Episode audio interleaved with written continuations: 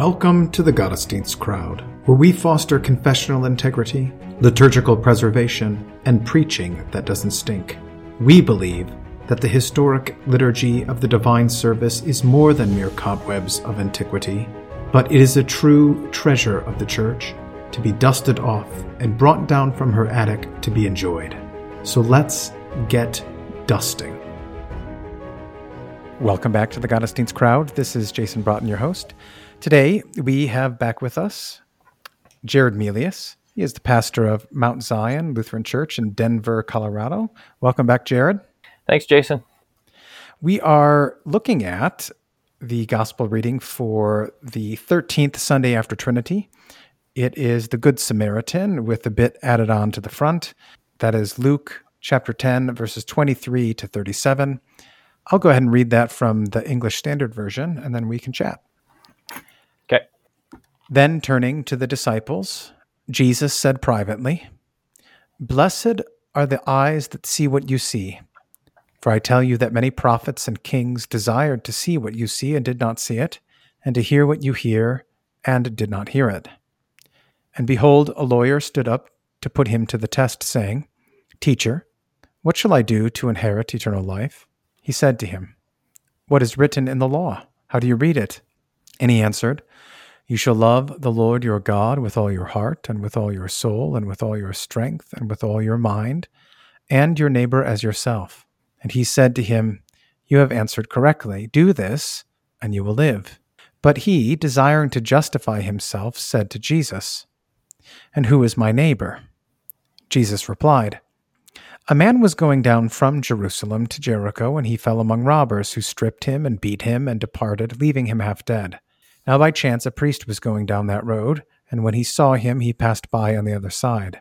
So likewise a Levite, when he came to the place and saw him, passed by on the other side.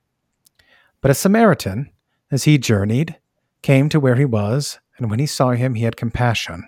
He went to him and bound up his wounds, pouring on oil and wine. Then he set him on his own animal, and brought him to an inn and took care of him. And the next day he took out two denarii and gave them to the innkeeper, saying, Take care of him, and whatever more you spend, I will repay you when I come back. Which of these three do you think proved to be a neighbor to the man who fell among the robbers? He said, The one who showed him mercy. And Jesus said to him, You go and do likewise. All right, context. Uh, where does this fall in the Gospel of Luke, and does it help us understand what Jesus is on about in this parable? Yeah, I knew you were going to ask that. Um, and so I looked at the context, which is actually, I'd never known this, or I'd never, I, I hadn't realized it, or if I did, I forgot because I forget more than I, than I even remember. But um, in just, the, this is right after the sending out of the 72, and they're returning and they're kind of yep. rejoicing over how the demons submit to them. And Jesus said, You should rejoice about something, but not that. You should rejoice that your names are written in heaven. And then the Lord oh, says a prayer and thanks the Father in heaven in verse 21. So this is just two verses before our text begins. He thanks the Father that he has hidden these things from the wise and understanding and that he's revealed them to children. That's his gracious will. Then he says in verse 22 All things have been handed over to me by my Father, and no one knows uh, who the Son is except the Father, and who the Father is except the Son, and anyone to whom the Son chooses to reveal him. And then he turns to the disciples. This is verse 23 and says privately, Blessed are the eyes that see what you see. So I had always just thought, I'd assumed automatically, you know, I'd, got, I'd wanted to get to the Good Samaritan. and so I kind of skipped over these couple verses. But I, I just assumed that he was telling the disciples that they're blessed because they get to see all this great stuff that he's doing. Mm-hmm. Um, I just, I mean, I, and that they get to hear all the things that he's teaching with their own ears. Mm-hmm. But I don't think that's actually, I think there's more, there's far more to it than that because this is in the aftermath of verse 22 where he says, in verse 21, where he says that the Father in his wisdom will hide things from certain people and reveal things to certain people who would otherwise not be able to see them. Mm-hmm. And so by his own mercy, he's opening eyes and he's also closing people's eyes in their stubbornness and then says to his disciples blessed are the eyes that see what you're seeing so y- y- your eyes are opened. That means you're not just wa- lots of people are looking at what I'm doing, but they're not really seeing it. But you're seeing what I'm doing, and you're actually seeing it. That means you're you've been given faith. You've been given the eyes of faith, and the same thing with your ears. Um, lots of people are hearing my words. You know, I mean that's mm-hmm. one thing, but you're blessed because you're hearing and believing. I mean, this is actually not just going in one ear and out the other, not being plucked away by the devil but you're hearing and believing and you are blessed. That's a gift of the holy spirit. So this is a this is this is actually quite beautiful uh, mm-hmm. uh, in the context. So that um, so that they would hear perhaps the parable of the good samaritan differently well, than the lawyer did. Maybe. Well so then you get the you get an example of a guy who's seeing lots of things and hearing lots of stuff and but he's not seeing really and he's not hearing. So you have this beautiful example uh, of because kind of a negative example in the in the instance of the lawyer. Um, yeah. Yeah heath curtis has this uh, paper um, it's, it's actually an article that was included in what we have lovingly called the fritz schrift. So the festschrift for fritz Eckardt and and it's about this passage about the good samaritan and how um, at least you know in luke's gospel there is a certain allegory that runs here that for those who have ears to hear the way the disciples have here that has been revealed to them they they have a, a further teaching from jesus about his death and resurrection. But for those who do not have ears to hear and eyes to see they only see they've got to go do something and it's there to condemn them. Um, and yeah. he he brings this out in his in his paper, and it, and it's pretty convincing to me.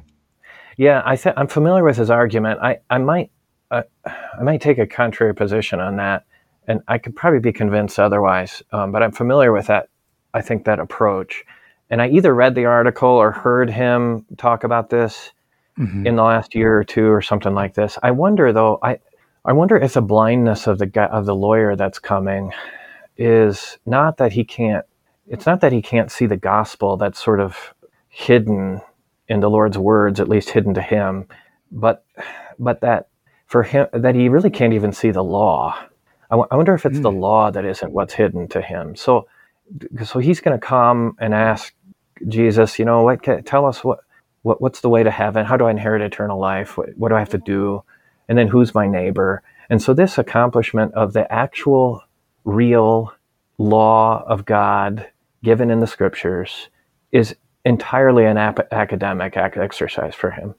Um, in fact, I was I was checking in on on Edersheim again just because it says I, I w- actually wanted to know what lawyer meant, nomikos in the Greek, mm-hmm. and uh, we translate it lawyer. I don't really like that translation, not because it's wrong. It's just we ha- we have what we think of as our lawyers, and it's not helpful. Um, yeah. We, we think of them as civil authorities. Yeah, a civil lawyer, an attorney, or something like that. But this is mm-hmm. obviously a religious lawyer.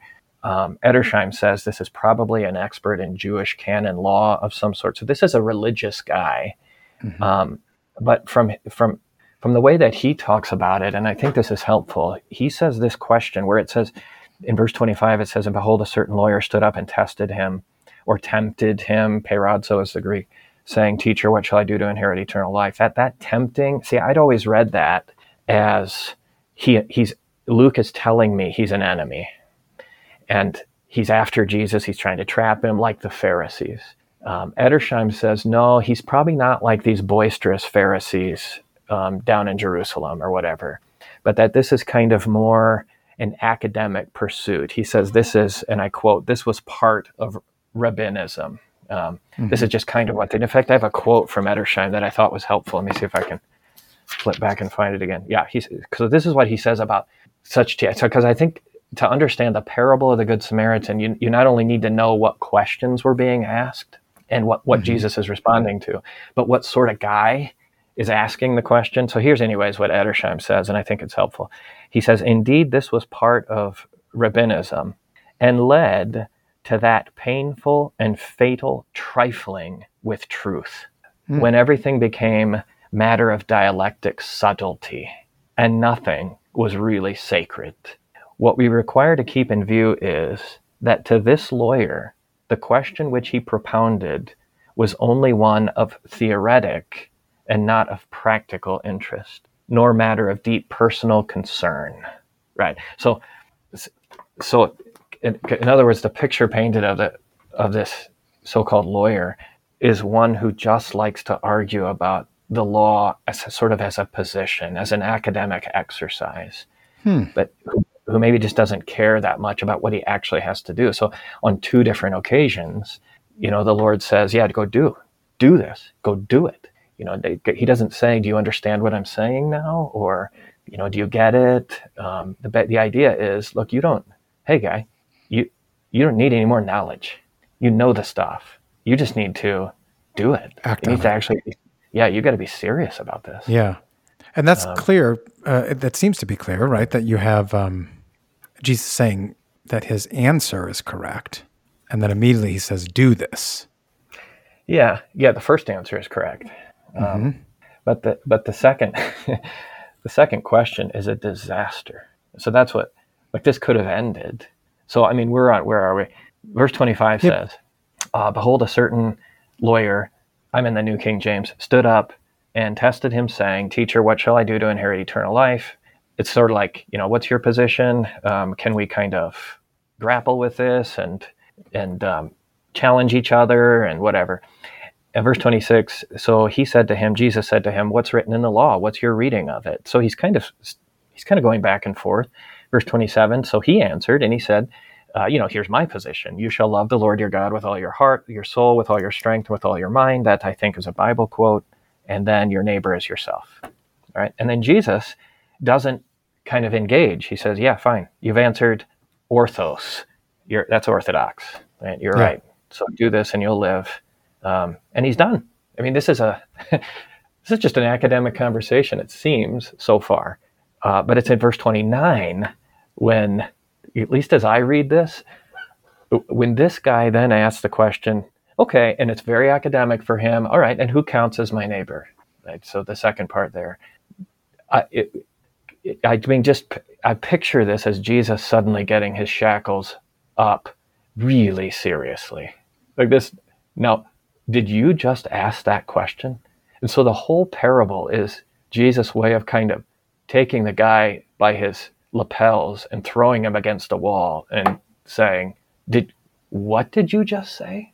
You're trying to qualify the word neighbor."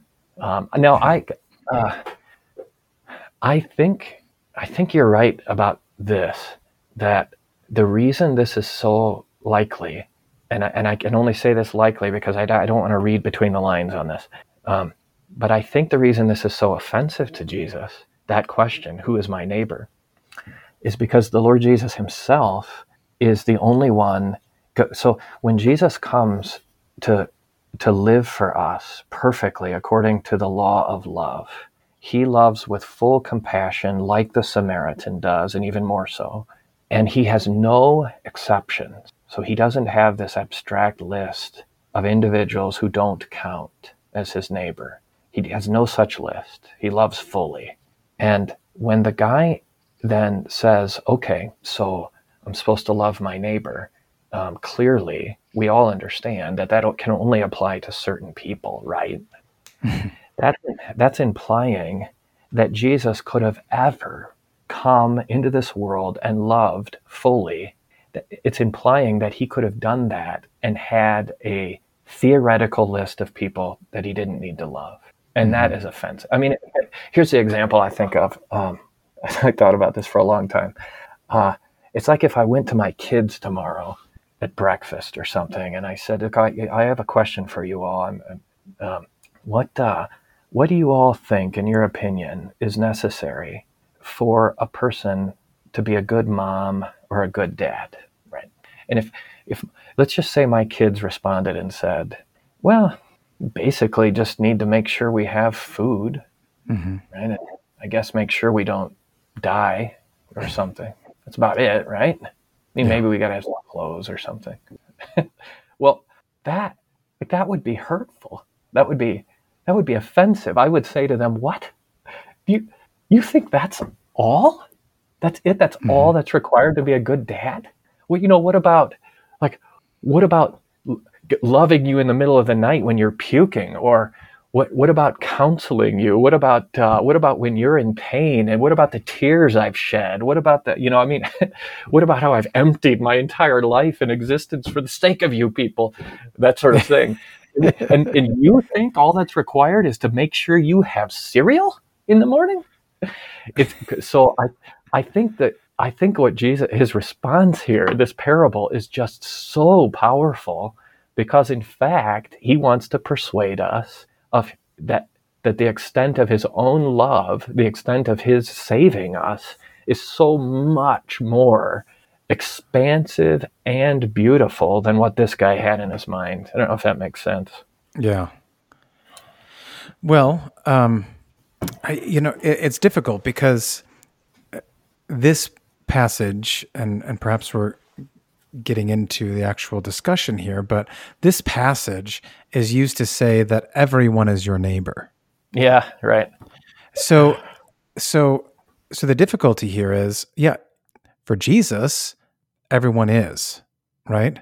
But here it's those who are you draw near to. So he's pointing out that it's not everyone, it's those who you have drawn near to and who are in need that you can help. Yeah, right? that is so right. That is it is one of my biggest pet peeves when people say that the the the moral of the story is that everyone is your neighbor. I, I think I I think maybe you could say that anybody could be your neighbor. Oh, um, that's a great that's a great way of thinking about it. Not everyone, but, but anybody could be. Yeah, well, right. So the problem with saying everyone is my neighbor is everyone is not a person. Everyone doesn't have a name or injuries yeah. or a face. Um, so this is the th- this is the issue when we say uh, it's it's an abstraction. It's making my neighbor an abstraction. And when I make my neighbor an abstraction, I'm doing nothing different than what this lawyer did. He just wanted a list of not neighbors, an abstract list of people that he didn't have to love, and correspondingly, an abstract list of people that he could love or would love. And I think part, at least a major part of the parable, is that you cannot abstractify your neighbor. Your neighbor is concrete with a name and a face. So that if I say, um, if I say everyone is my neighbor, well, okay, I mean, what am I actually supposed to do here? Am I supposed to, you know, feed everyone in the whole city of Denver? Do I have to empty my entire savings account in order to feed the people in China or something? If everyone is my, well, look, mm-hmm. no, because the people in China are not my neighbor, and the people in Denver are not my neighbor. You know, the, but there are people that the Lord will just throw on the road in front of me, and I will know their name probably or I at least will see their face and I will see their condition. And those people have become my neighbor. That's the word plesion in the in the Greek. The word, as I understand it, that Greek word simply means like near one, a person near to you. Yeah, and it makes it concrete.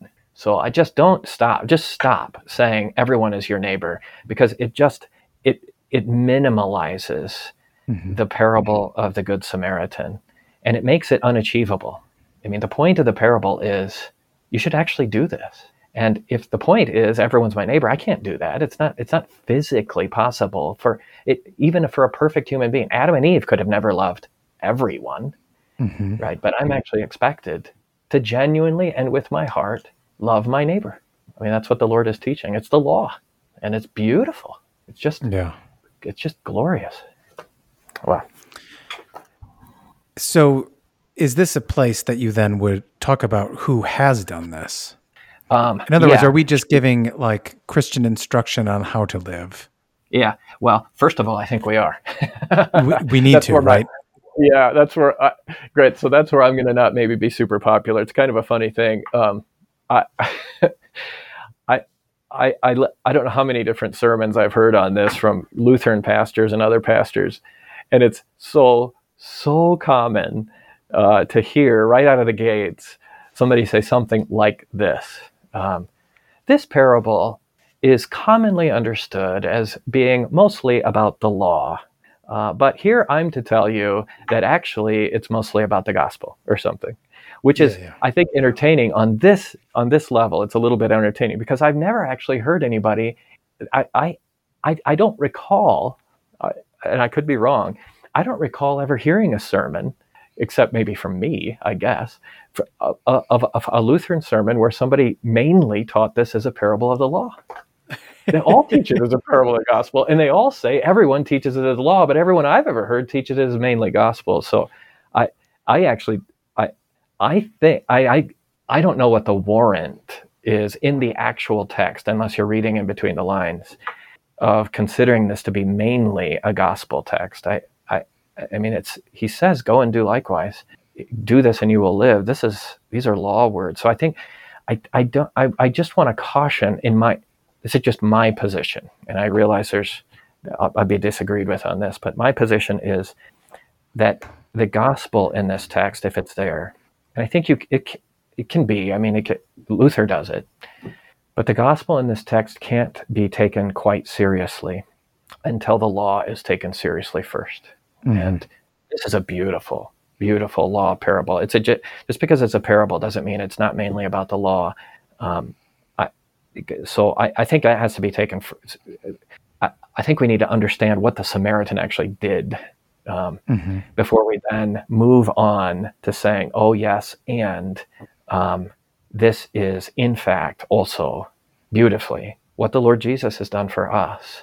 This is a, in a sense, a picture. Although the best picture is is the cross of Christ. Mm-hmm. In a sense, this is a picture of what Jesus has done for us. But before we can get to that picture, let's not skip to what what actually this is asking of us. That's my that would be my view.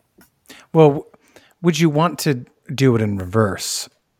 And what I mean by that is, so if we are, you know, going to have things in their proper place, would you not want to lead with how this is what our Lord has done for us? Now go and do likewise, as the parable seems to indicate. Yeah, I, I mean, I, Luther does it both ways. If I remember right, he? um, I checked one of one of my one of his sermons today. Although I have I have three of Luther's sermons on this.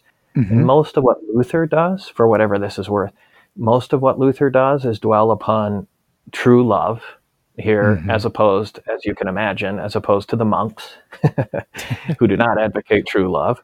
Um, but we should truly love according to our vocation from our hearts with true compassion, and that's what this is teaching. And then, somewhere, as I recall, Luther might have a paragraph in his sermons that say something like, and this is a beautiful picture of what the Lord has done. And the sermon I read this morning from him, uh, he said that at the outset. If I remember, there's another sermon that I read where he closed with that paragraph and said, This, by the way, is a beautiful picture of Jesus. Yeah. But he doesn't dwell upon it, but it is mm-hmm. there. And I think Yeah. that's that's good. Well, you raise a question for me then, you know, how Luther handles this, focusing on what true love looks like, as opposed to his specific example and his day are the monks. Right. So in our day, who would we, um, you know, put in the place of the monks or whoever Luther's railing about in his day, who are seen as really having true love, but aren't actually engaging in it? Because you got to put pl- flesh on this, right? It can't just be um, sort of abstracted. Yeah. Um, you, well, I, that this is the hard part is that um, the the parable is fighting against abstractions. So it's not really saying who should I love, but it's fighting against the very notion of having anyone that I would disclude. And so f- I, I can't really can I I can't really do that for any of the people that are listening to my sermon. They they all probably have a certain varied um, kind of abstract list of individuals that they don't think they should have to love. And that could be, like in this parable, it could be a certain people group or ethnicity or race. We do need to actually address that. I think this is one of these places in the text. The Bible hates racism. It it so we we shouldn't let the critical theory people kind of steal the thunder on this. We have got to get out there and be against racism. And if it's present, and it if it's not present, we're the first people in the history of the world where it's not. Right? We've got well, to get out, just constantly be teaching people to fight against any sort of sense inside of ourselves or despising of certain people groups. That's what this is. That's what the Jew, the Jews hated the Samaritans. Likewise, the Samaritans hated the Jews, and Jesus is just absolutely destroying that here. Yeah, but we should be careful to define racism, right? Not how the culture does, but how God would have us actually have interaction with other peoples who are different from us. Yeah, yeah. I because usually so, when we hear racism, you know, we hear actually what's going on now. So um, that doesn't mean that we don't have. Um, I, I, guess the question would be: Do we actually have hatred of of other groups of people now within the Missouri Synod? Um, yeah, maybe. I mean, I I, I don't know. I mean, I don't I know. I think most Missouri Synod people are quite open. Um, unless you're of a certain vintage that went through World War II or Vietnam, that this is not the you know that this is not, you have some of that probably still you know with us who they're distrusting of you know what they saw and endured uh, during during those conflicts. But I mean, I don't I don't hear kind of blanket statements other than perhaps some truisms that are not unlike, say, St. Paul, you know, quoting a Cretan that's saying all Cretans are liars.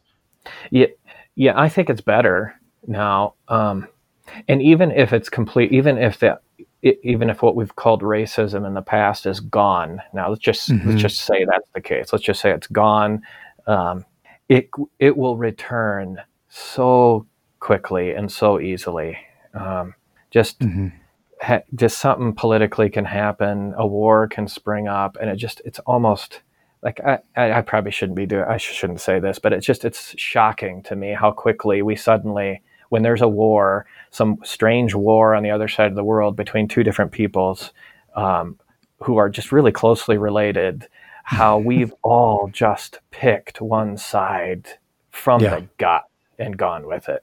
Um, yeah. I mean, I don't know all the details of this conflict, but yeah. boy, it is so hard for me to believe that one side is just so in the right. Well, that, I mean, that did, that didn't take a lot of persuasion on my part to be on to instinctively choose one side. Where'd that come from? I'm not. Anyway, I don't. I am not trying to can persuade people that they're racist when they're not. But yeah. if the Bible constantly, and it does, Old Testament, New Testament, Paul's constantly addressing addressing the problem.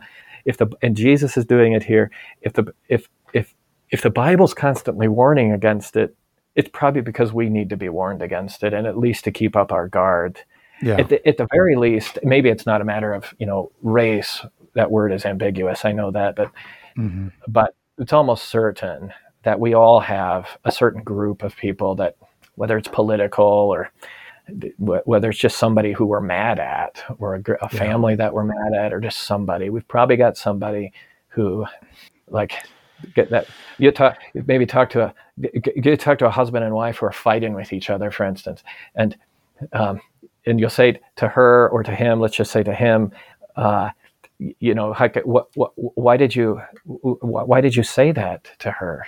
um, aren't you required to love your neighbor as yourself? And then he will say something like, oh, her? Well, after she said that to me, she's not my neighbor.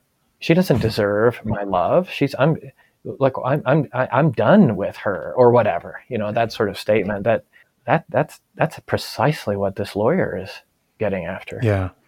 Yeah. I, I just want to be kind of careful in terms of, because you know God created the nations. He created. I mean, if, if, we're looking at you know the kind of the root of races, you know, He created all the variations. And it's not as though we need to flatten that. And that's kind of what I hear in kind of the charge of racism today, is that we just need to be an amorphous amalgamation of people instead of having the distinct and noticing that they're distinct and different.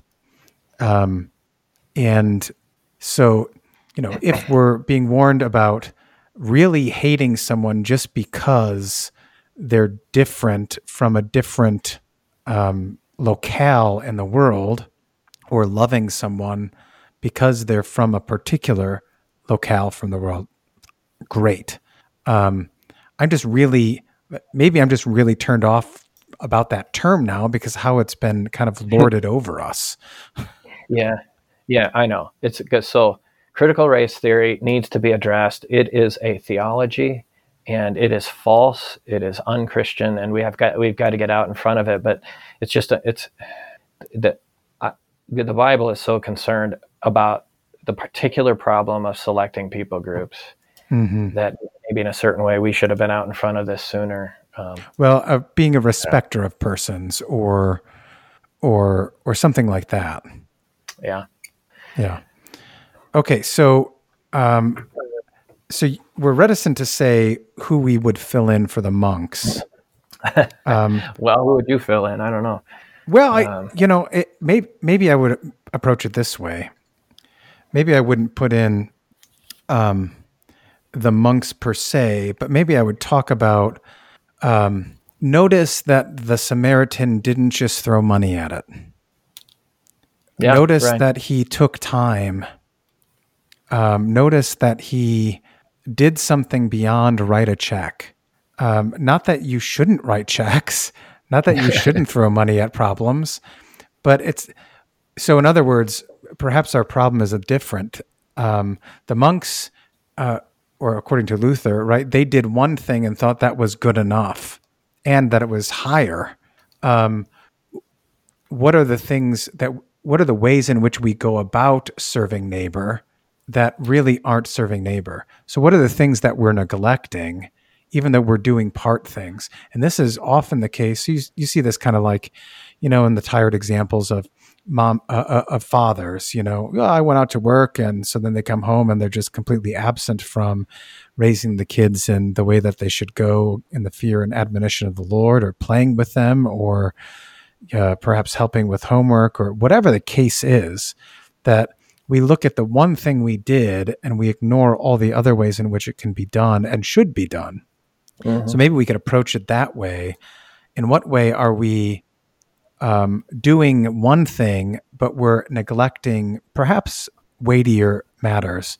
You know, the older women are not training the younger women in how to love their husbands and family and be workers at home, or the older men are not training the younger men on certain things. What are the things going on where we're neglecting how this Samaritan is being a neighbor? Huh. Yeah, that's.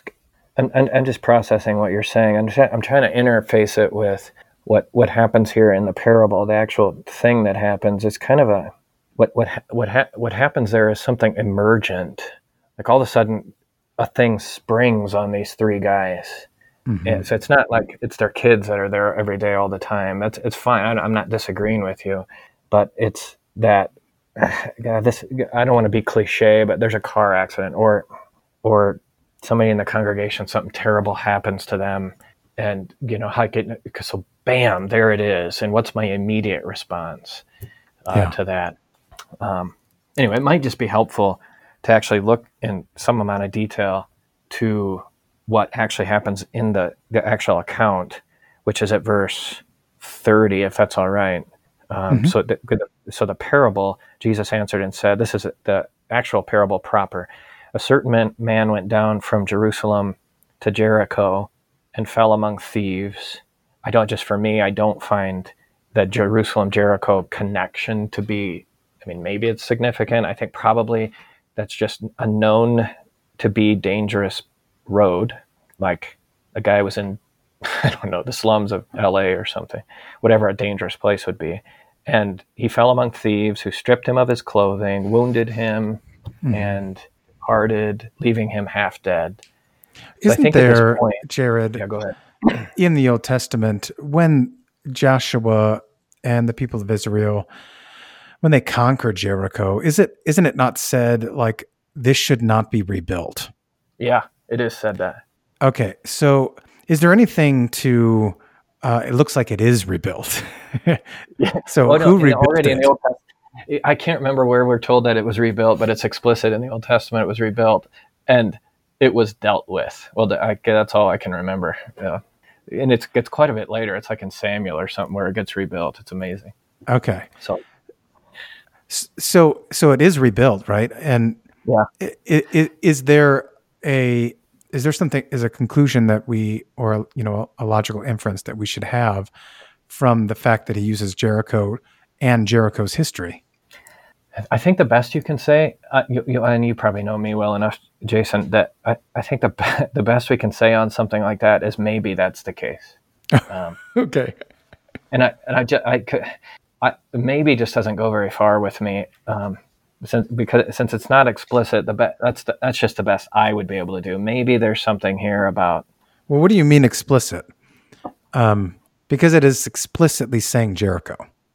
sure, but then the the the conclusion that there's a theological significance built into that particular route of Jerusalem to Jericho. I just don't. And I, th- I think Jesus is just giving an example. Okay, you know the road, the one from Jerusalem to Jericho, it's pretty nasty. Let's just say a guy's on that road. I mean, Okay.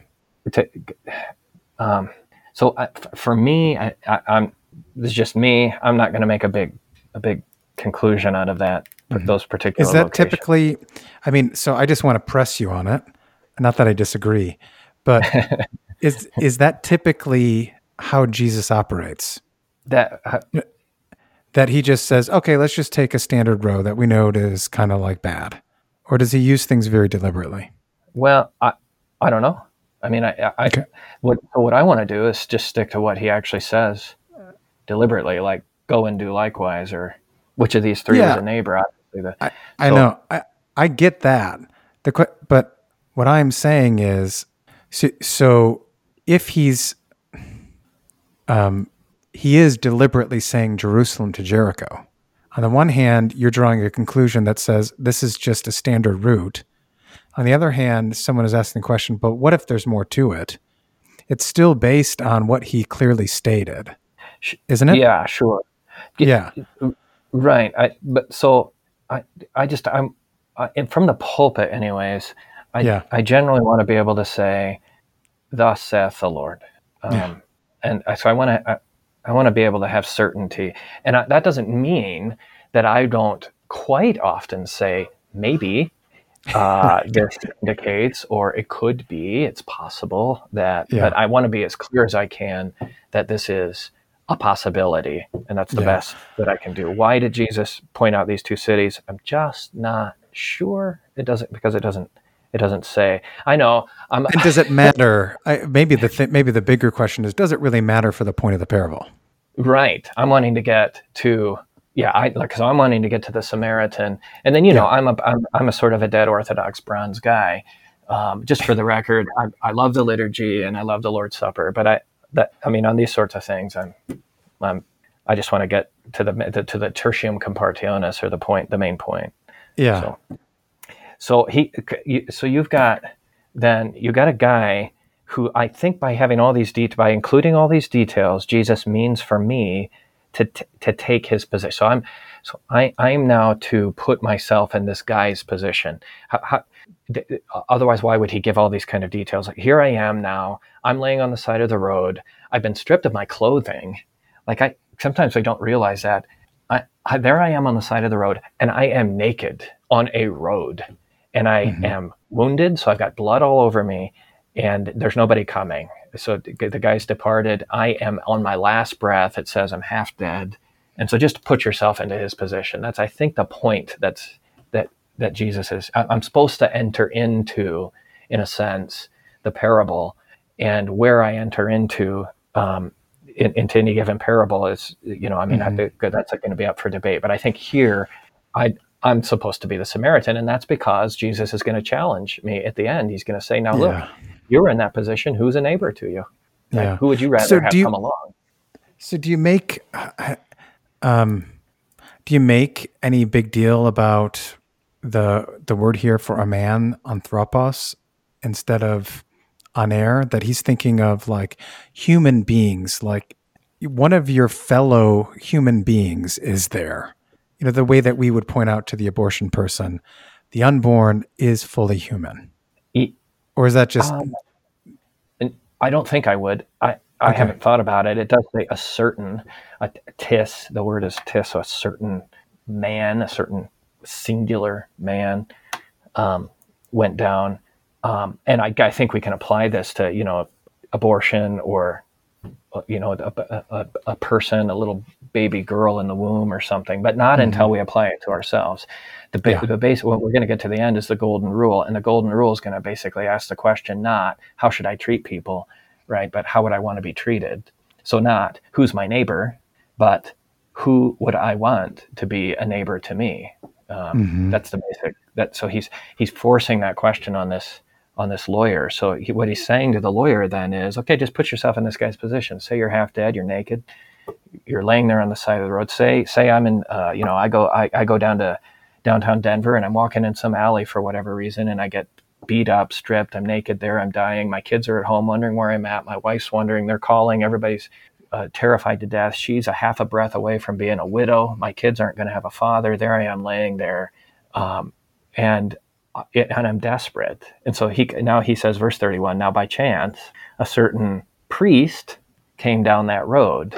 Uh, now this is just profoundly good, uh, good fortune for the man because a priest, mm-hmm. Uh, presumably, this is guy is a Jew. This is excellent. This would be like by chance, my pastor, I mean, I don't know, but by chance, an elder at my church came walking by in that very, very alleyway. It was amazing. He's my people, right? He's, this is a Jew. This is a fellow church member. This is somebody that I trust. Uh, he's a he's he's a fellow Republican. I these are my guys, right? And so mm-hmm. clearly he's going to stop to help me. And what does he do? It says midway through 31, and he saw him, and he passed by on the other side. So I, you know, what in the world happened here? he looks at the I guess he reasons uh, this guy's not going to make it. I can walk away. No one will know. He's going to die anyways. Um, I'm getting out of here. It's too messy. Verse 32 likewise, a Levite, when he arrived at the place, came and looked, and he passed by on the other side. Um, I'll be darned, another one of the elders or another one of my people comes by, and and what good fortune, and he passes, and um, and I can't believe it. My people have have let me down here. And not only that, but they know better, right? They they they their conscience pricks them. And I know that because when it says he saw him in both cases and passed by on the other side, we need to make, just make note of that. Why would they pass by on the other side? It's so either so they don't have to look at him, mm-hmm. um, so they don't have to hear their groaning, they don't have to hear their request. They make every effort so that they don't so that their conscience isn't burdened by their neighbor who's laying mm-hmm. there. And it's devastating. I mean, it's horrible. In, in effect, what, what both the priest and the Levite are doing is, is subtly asking the question somehow, well, you know, who is my neighbor? I, the guy's to die. This is my children are actually my neighbor, and maybe there's still people in waiting. You know, are the robbers gone? Um, isn't this gonna? I mean, think of all the dangers uh, and so forth. And so they they rationalize away to to keep on going and not help, and they pass by on the other side. I don't, by the way, Jason. I I know this this is I hear this all the time.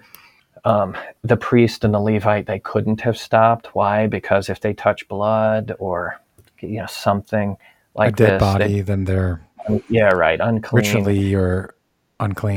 Yeah, I just I am so unpersuaded about those kind of arguments. Um, maybe that they could use that as a rationalization to evade the real issue here, but it just seems so clear to me that they should stop. They should have absolutely stopped, and they made up reasons in their mind to pass by on the other side. Um, mm-hmm. Um, but verse thirty-three, um, but a certain Samaritan, as he journeyed, came where he was. So now the Samaritan. I, we don't need to rehearse this. The Samaritans are hated and probably certain ways justifiably so, at least biblically, the Samaritans were horrible. Um, I mean, at least in generally speaking, in the history of the thing. So, th- so mm-hmm. there was genuine, deep seated hatred. So if I like, you know, I mean, this is me. I'm in downtown Denver. I'm there bleeding. My family's wondering where I'm at, and and who comes by but a boy, I don't some gangster with with with tattoos all over his eyes, and um, maybe he was the friend of the people who did this to me. I don't know, but this guy, oh great, um, yeah, th- this guy's probably going to make fun of me or kick me while I'm down, something like this. He sur- surely wouldn't. You put you, so you got to put into your mind the person that you're just sure would never stop to help a person like you, right? Because they hate yeah. you. That whatever, whoever that person is. Well, for this guy, it would have been a Samaritan. It's a person you wouldn't have thought to be your neighbor. You wouldn't have wanted mm-hmm. to love him. Well, he he comes by, and he came where he was. Um, I don't think we should. I don't think we should just skip past that. It says when he saw him, he had compassion. Verse thirty-four says, so he went to him, and that that in itself is just glorious. It uh, think of the danger that he's facing. This is a this is a Jew. Um, this could be a setup. It, the, as I said, the robbers might still be there. There's tr- terrific danger. The guy probably has a family. He has a mm-hmm. life to go on with. What? Uh, I could think of a hundred reasons why not to stop, and he just won't. He it, it, he doesn't even have to think about it. He sees him. He has compassion. It's just beautiful. The word, as you know, is a splagnitste. Um, so he didn't just say, "Well, what am I supposed to do here?" He didn't ask that. He didn't have to ask that question. He just he's he's just he's torn. He immediately the guy immediately sees me and he thinks, "Oh my God, he probably has kids. This is horrible." His wife, "Oh gosh, this is this is awful," and he runs to me. It's just so glorious. Um, so he goes to him. He bandages his wounds, pours on oil and wine. He's a so he's getting blood all over himself. He um, mm-hmm. he puts it on on his own animal, so he's not walking. He's got he. I mean, he has to walk. So the guy so the guy's on his. He brings him to an inn. What's uh, this is just, what's so great about this is how Jesus goes on and on. I mean, Jesus is just talking, but he can tell mm-hmm. the story anywhere he wants to tell the story. What details he wants to put in, he can put in, and he puts it. And he spends two long verses adding detail after detail. At any point, he could have stopped. He could have just stopped at. So he went to him and he bandaged his wounds and he poured on oil and wine. Okay, maybe he could have mm-hmm. just stopped there, and it would have been beautiful and good. And I'd have still preached a sermon about how we should be like the Good Samaritan. But, but Jesus, right? Just keep he keeps piling on as if as if to say, I'm, I'm just not going to stop. So he, he does that and he puts him on his own animal. What? And he brings him to an inn and he takes care of him. And now I know he's taking care of him all night long. So he's there with the guy in a hotel room, nursing him back to life. This would have been a huge pain. The guy's a businessman. All sorts of things are falling to pieces while he's away from business. Uh, he's there, verse 35. On the next day, he departs. He takes out two denarii. That's um, what's a denarius? Because we're saying a denarius is a day's wages. I don't know what's a day. Mm-hmm. It, it, it's three hundred dollars, four hundred dollars, five hundred dollars. I don't. I'm not sure what how you do that math. Yeah. But a, a reasonable but substantial chunk of money. He gives them to the innkeeper. It says, "Take care of him. Whatever more you spend, when I come again, I'll repay you." So he basically just he does cut a check, but he le- he leaves the amount blank, right, and signs yeah. it and says, "I mean, whatever it's going to cost, I'll do it." It's just it's an absurd and beautiful amount of mercy. So in the end, verse 36, so which of these three do you think was a neighbor to him who fell among the thieves? Now, the question is, who asked the question, who is my neighbor? Mm-hmm. Well, the first two guys figured out how, how to how to ask that question, who's my neighbor? They rationalized this away. And it's real clear that the third guy did not. He just wasn't interested. If the third guy had asked the question, who is my neighbor? A clear answer would be not a Jew. Sure, certainly hasn't been my neighbor in the past. The Jews have treated me terribly, and, and mm-hmm. vice versa. He's not my neighbor but he didn't ask the question. He was unwilling to ask the question. Um, and so the only answer that the guy can give, verse 37, he said, He who showed mercy on him. And it's right, I think, that's pointed out here. He doesn't say the Samaritan. Jesus says it's a Samaritan. The guy doesn't say, he doesn't even want to say the word. The Samaritan was the guy, it was the one who showed mercy on him. And so Jesus says, Go and do likewise. Um, so it's just, I think it's helpful to recognize here that that Jesus isn't just giving sort of instructions. Here's how you do things. I, re- I, I think the example of the Samaritan shows us that the depth of our love. Let's put aside the question for now: Do I do this, or even can okay. I? Right. and just ask the question, what is the picture that he's showing me of what I should do? Mm-hmm. And the answer is a guy who does a lot and who does it from the very depths of his being. It's and and when I walk away from this, my my automatic conclusion is yes, that's right. Who would disagree with this?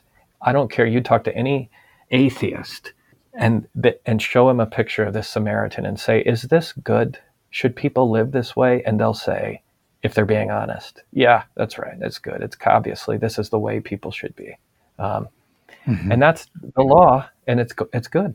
The law is good. That's why that's why now it accuses me so sharply because I'm in such agreement with how how perfectly and how good the Samaritan acts. And that's what yeah. that's what's happening to the lawyer. It's what happens with me. I mean, I'm I don't know.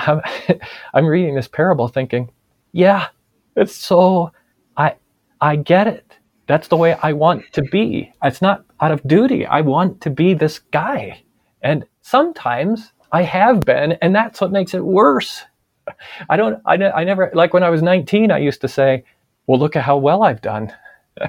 I've done some of these things. Now that brings me no comfort. Now I say, I've actually done some of this. I've done this occasionally. I've done this partially. So now, if I've done it partially, why, why if it's so good, do I not just do it all the time? Right? I mean, I, I, I totally agree with it. Why don't I do this better? Um, and it's devastating. It, it's because the it's because the picture of the Samaritan is so good that my sin and my failure in my love is so painful now and rough. Right? That I mean, I so I what the parable at least has done for me is what I think it's meant to do for the lawyer also. It's supposed to just destroy him and flatten all of his efforts or whatever opinions mm-hmm. he has about the law. Anyway, I keep going on and on. I should probably stop.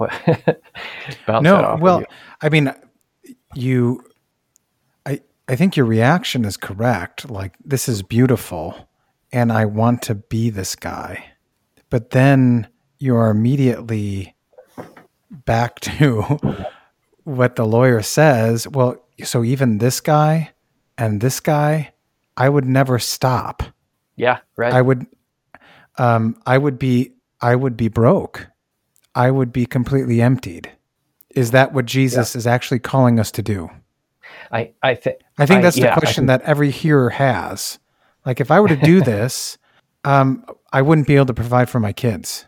Oh, um well, I mean my kids are going to be some of the I mean, this is going to require some wisdom. I don't I don't want to I, I don't want to look at the parable and walk away from it saying impossible I, I want to walk away from the parable and conclude what I think Jesus is saying. When he says, go and do likewise, I don't say, well, I can't do that. I think I want to say, okay, um, if you say go and do it, I'm not to, I don't want to rationalize this away. I, yeah, that is apparently what I'm capable of doing.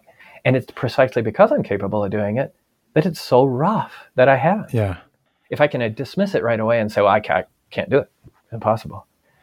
Then the law. So you say we need to, so you say we need to exercise some wisdom here.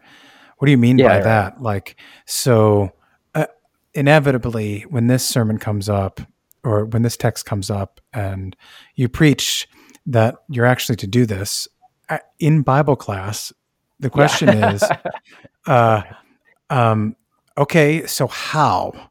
Like, so how does this happen when I drive to work and I will pass by how many people on my way to work who are standing on the corner with um, I need food? Or how how? How does how? Yeah uh, well how do you yeah, answer that seem, yeah because it would seem like we would actually need to include that in this sermon. Okay that that i mean i think that would be helpful um, I, what i it would seem to me that Jesus isn't answering that question here. I, I think the question he's asking is how not to. uh, like, we, here's what you don't say. You don't say, "I can't," because because that is what the the lawyer is saying. Mm-hmm. Like he like he's busy saying, well, okay, this is very complicated, isn't it? Because I can't do this with everybody. So who really counts here? Who am I supposed to do this for? Who does not count as my neighbor? Who does? Let's get down into the weeds here. And and I don't think Jesus wants to get there yet. Maybe he he would once the guy has an understanding, right? That but before you can begin to sift through how you do this with limited resources in complex real life scenarios um, and what wisdom is required and where should we go for this? You know romans 12 13 and the proverbs and all these sorts of things where, where, there is actual real wisdom provided in the bible. But before you can get to that we need to be on the same page that you cannot rationalize your hardened heart against your neighbor by saying well it, it's just too hard and too complicated. It no. Mm-hmm. no i mean he is saying not only should you do this but you can and and it's even good and you agree that you should because I just showed you a picture of the Samaritan who did it. Right. right. I mean, the, so my, here's my point. The, we jump so quickly to, I can't do it, that the law can't hit my heart in an, ac- an accusatory way. The, the law, the law burdens me and I, and I need Jesus and his gospel, not when I say, well, I can't do this, right? But rather when I say, I haven't done this and I don't do it, mm. because that makes me culpable, which is what I am. When I say mm-hmm. I can't do this, I think I'm shifting culpability somewhere else. But when I say I haven't done it, I could. I've done it sometimes, but not the way I should have when I could have, and I don't do it, mm-hmm. and it's horrible. I, I mean, that just so that's what breaks me. Um, that's painful and so that that's what makes now now when i have the picture of the lord jesus who has done it for me perfectly and it just that's why i don't i don't i don't know how i could breathe without without the release of his gospel which which shows me i mean and i do think now this is where this is where we do I, well I, I, I actually am that guy and jesus is jesus mm-hmm. is the one who fully helped me and loved me um, yeah. And is the actual perfect example. We should be like him, Philippians chapter 2, who emptied himself and, and so forth. Mm-hmm. Um, I think that's where the gospel becomes really, really comforting is when it comes after I've real after the parable has has broken me up, um, which is what it needs to do. I think and that's what it was trying to do for the lawyer. Yeah. So, so that's my take. So what? Yeah. So, what kind of practical wisdom then would you add on to this, or would you not? Would you just leave it for Bible class? Um, no, I don't know if I'd leave it for Bible class. I, it's just so, like, so to try to dive down into one's actual vocation in accordance with the Ten Commandments mm-hmm. is is so different for all different people that it, it's going to be challenging. So, yeah, like, uh, somebody asked me this last week. Okay, how best do I love family members who are who I can recognize are sinning? And who are also my parents. Um, should I rebuke them because they're Christians, or should I not rebuke them? And how, if I should rebuke them, how should I do that? Or should yeah. I just walk by? Well, oh my gosh, that is such a good question and so individualized and unique. I don't want to, mm-hmm. I'm not dodging this, but there's just so many different scenarios um, that it's tough to I, I, think. I mean, maybe, like I've already suggested, I think this is an opportunity here, anyways, to preach against against selecting people groups mm. that you're not like Democrats or Republicans or or or Muslims or I mean whoever it, yeah. it might be. Um, I, I I do think that's a thing that's on the Lord's radar and heart here. Um, so that could be one thing. Um, I think you could preach here um, that you should you should know people's names. Um, that that the Lord has put people in your life, and so it's really hard to love them if you don't know their actual name and maybe their jobs or something. Um, and so that's a pretty good start. Um, yeah, you should could maybe could this be yeah could this be also um, a time to bring up practicing hospitality to those who cannot repay you, so that when you're called upon to do this, you are already practicing this. Yeah, I think so. I mean, that'd be my thing. That'd be. It seems like did, didn't Peterson do a thing about talking to people in the narthex one time? So what's your what's your in effect doing hospitality there? Um, you, well, hospitality there would be like you're what you're doing is you're opening yourself up all the time. Mm-hmm.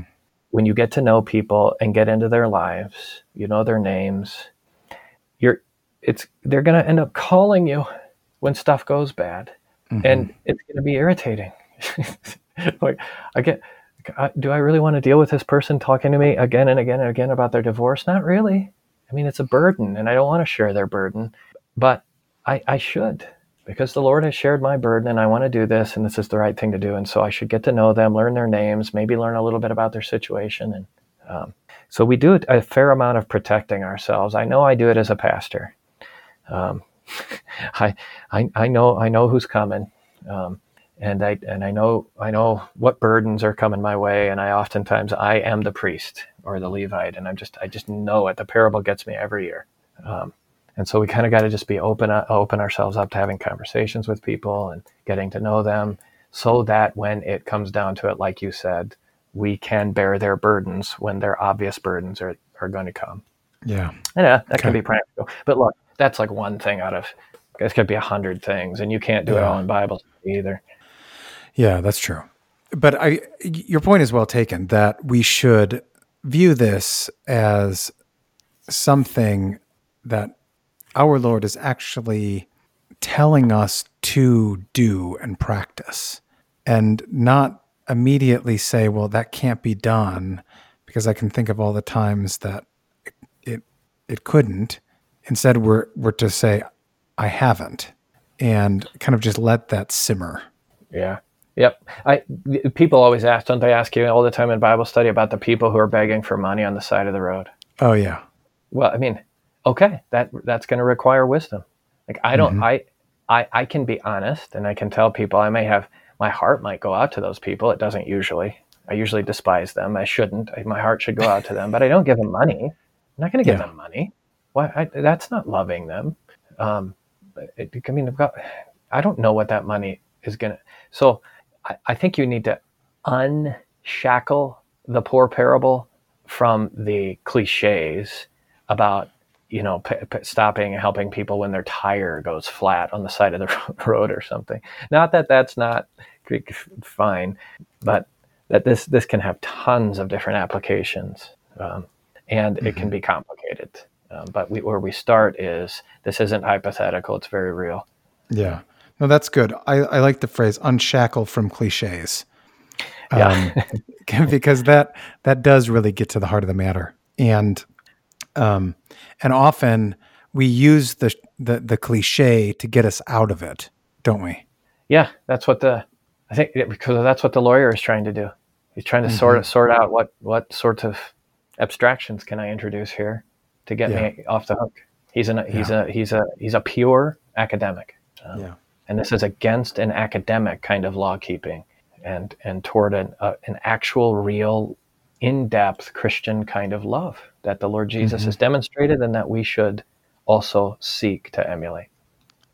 Well, thank you, Jared. Any final thoughts, or we're just going to leave it the way Peterson does?